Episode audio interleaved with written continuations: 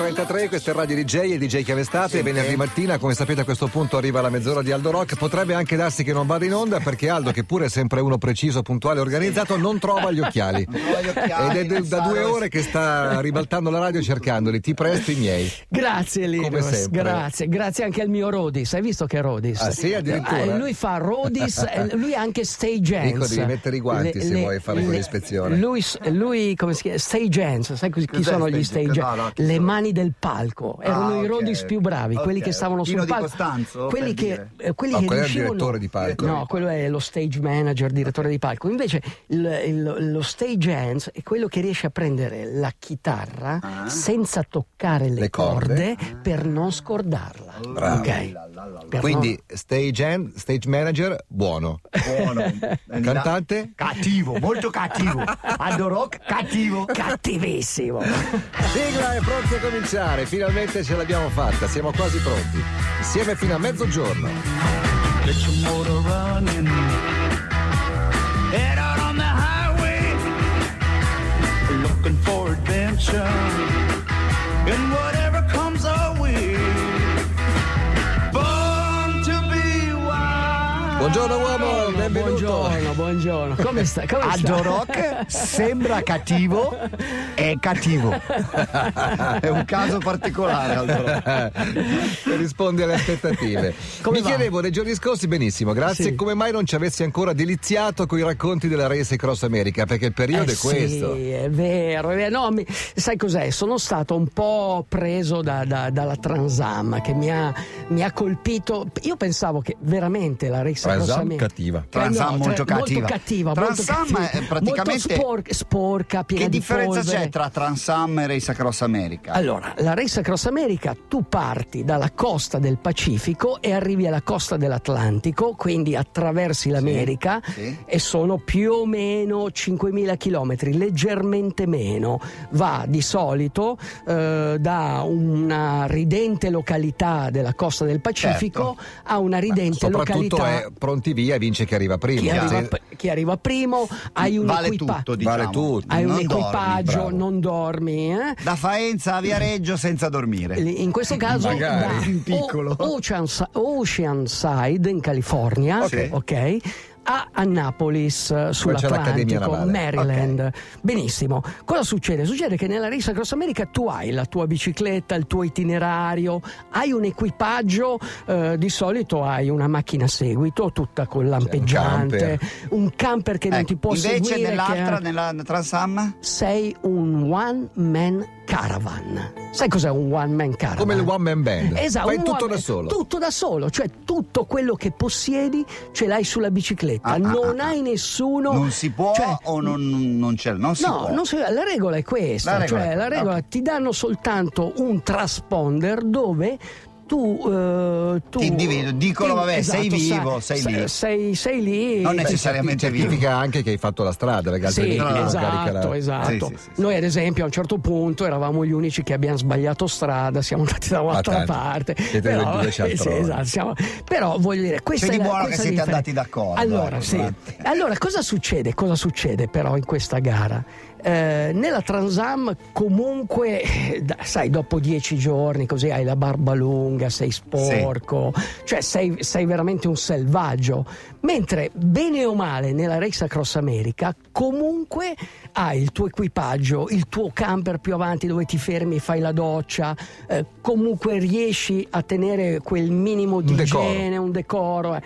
Cosa è successo nell'ultima Race Across America? Che è finita la settimana scorsa. Dunque, la Race Across America è partita il secondo sabato di giugno, la Trans-Am il primo sabato. Vabbè, quindi è finita da un po' già. Ma cosa è successo? È successa una cosa incredibile, che nemmeno se ti metti d'accordo, cioè se due si sono incrociati praticamente ricci contro poveri, diciamo, perché uno ha ricchi ma isterici perché non dormono. Sì, quelli perché ricchi comunque non possono dormire, ma non dormono. Race Across America, iscrizione $1.000, Trans-Am gratis. Eh beh, ci credo. Già questa è la differenza. Sì, ricchi e poveri. Sì. Ricchi e poveri. Indovinate in quale è andato Aldo Rock. Indovinate un po'. Allora cosa succede? Vola gratis. Che a un certo punto è chiaro che la Trans-Am è anche più lunga, quindi parte anche prima e poi non ha nessun riferimento. Però cosa è successo? In una cittadina il cui nome non è casuale, perché si chiamava Eureka, che vuol dire evviva, evviva, si sono incontrati Dario Valsesia, Trans-Am, il fratello di Nico, e questo primo, il primo in pratica... Severin Zotter. Esatto. Severin Zotter. Zotter è un austriaco ed era la sua prima Race Across America. A un certo punto mi racconta Dario, ha svoltato a destra, sentiva una musica, perché chiaramente la macchina a seguito addirittura sì, c'ha un impianto stereo, butta dei petali di fiori, sì, c'ha le cuffie, ricchi poveri, allora lui un nebulizzatore con degli aminoacidi, sente questa musica. Poi davanti c'era anche la macchina dell'organizzazione della RAM, anche perché era il primo, sì, esatto. E a un certo punto hanno visto Dario che si è affiancato, perché Dario a un certo punto ha detto: no, ma questo qui sta facendo la Race Across America. Ha chiesto al corridore, hanno fatto un minimo di amicizia, certo. E ha detto: ma tu, io sì, sono il primo di Race Across America. E hanno fatto 2 miglia insieme. E cosa è successo? Quelli di Race Across America hanno detto a questo straccione: ma tu cosa fai? Cosa vuoi? Perché lo importuni? Certo. Perché comunque... E lui ha detto: no, io sto facendo la Trans-Am e sto andando per la mia strada. Alla fine hanno fatto 2 miglia insieme.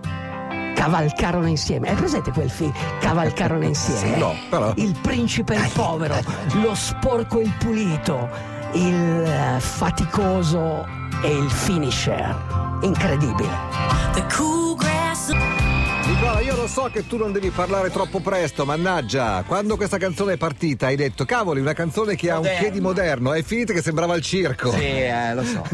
È impazzita come la maionese. C'è il moderno, papà, moderno. Bravo, ma cita Vacanze di Natale, ragazzi. Ma Aldo Rock che cita Vacanze di Natale, Zartolin tenga la mutanda. Senti, hai detto in apertura che avresti parlato di motociclette. Sì, fino adesso non l'hai ancora fatto. Sì, in che senso? Volevo parlare, non ho citato a caso questa parola One Man Caravan. Perché One Man Caravan è la storia del primo viaggio intorno al mondo, e credetemi, è stata una cosa incredibile, perché è stata fatta nel 1932, il primo viaggio intorno al mondo in motocicletta.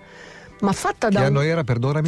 32, quindi siamo tra le due guerre, cioè c'è la motorizzazione, ci sono comunque le macchine, ma non erano esattamente affidabili le moto di allora. E poi non è che trovavi tanti pezzi di ricambio in giro, o meccanici in grado di... Assolutamente. Allora cosa è successo? È successo che questo ragazzo, lui si chiama Robert Edison Fulton. Posso dire una cosa, un parere, correggetemi se sbaglio e ragioniamone insieme. C'era meno differenza tra le moto del 32 e, diciamo, una moto un po' classica di adesso, tipo quella che guidi tu, per esempio, rispetto alle macchine del 32 e le macchine di adesso. Guarda, è così, sì o no? Sì, questo voglio sapere. Posso dirti? Guarda, da un punto di vista estetico sì, da un punto di vista estetico sì, poi dopo tecnicamente fosse il progresso. Le macchine mi sembrano un'altra cosa. Le moto più o meno. Ha ragione, la moto dell'epoca era una bicicletta col serbatoio, cioè comunque meccanica essenziale, molto semplice, e dovevi essere bilanciere, bicilindrica. Cambio a bilanciere sulla destra. E dovevi essere in grado anche di ripararla. Si fa. Cosa succede? Succede che in 18 mesi e 22 paesi il Robert Edison Fulton fa questo viaggio intorno al mondo. Ma perché lo fa? Lo fa perché voleva far colpo su una ragazza. Pensate, ci sono tantissime motivazioni perché uno decide di fare un'avventura, ce ne sono tantissime. Lui una sera a cena a Londra, in questa casa di persone molto nobili, a un certo punto ha tirato fuori questa idea. ah sì, io sono americano, ho studiato a Vienna, aveva appena finito l'università, doveva tornare in America col piroscafo, allora la ragazza gli chiede, ma tornerà subito in America? No, ho deciso di fare il giro del mondo. Cioè, lui... E a quel punto deve farlo. No, a quel punto cosa succede? Succede che c'è lì il proprietario di un'azienda di motociclette inglesi e gli dice... fantastica idea, ce l'ha già la motocicletta? E lui dice effettivamente no, non ci avevo pensato. Gli regala la bicicletta, gli preparano questa motocicletta, scusami, sì. È una motocicletta comunque con delle caratteristiche particolari. Allora, quando tu fai il giro del mondo, quando attraversi il deserto, metti un serbatoio supplementare, metti, non so, lui ha portato una valigia di cuoio con la cinepresa, Ma la cosa incredibile è che a un certo punto dice, vabbè, io faccio il giro del mondo in questi paesi incredibili, e si è comprato anche una Smith Wesson, una pistola che poi alla fine ha utilizzato come martello. Ti dico di più, servirebbe anche adesso forse, sì, no? Qualche paese sì. E in pratica ha messo la cosiddetta piastra sotto il motore per evitare i colpi e l'ha nascosta in pratica lì. Certo. E quindi quanto ci ha messo a fare tutto il giro? Beh, ci ha impiegato in pratica 18 mesi. È partito da Londra, ha attraversato prima l'Europa, è andato verso l'Asia. Poi dall'Asia ha attraversato l'Atlantico, è arrivato a San Francisco, lui era newyorkese e poi alla fine è arrivato a New York. La cosa incredibile, gli è successo di tutto, ma quando arriva in America e inizia la sua Race Across America in motocicletta, si ferma a Dallas e gli rubano la moto. Cioè, la cosa incredibile è che, cioè, è una cosa... Hai una cosa da leggere, uomo? Sì, ho una cosa da leggere, perché comunque per me viaggiare e decidere di realizzare un sogno è la cosa più importante di questa vita. Vai. Uomo, non perdere la speranza. Dio trova sempre un modo per dirti, avanti, non dimenticare il tuo scopo nella vita. Dai una possibilità ai tuoi sogni.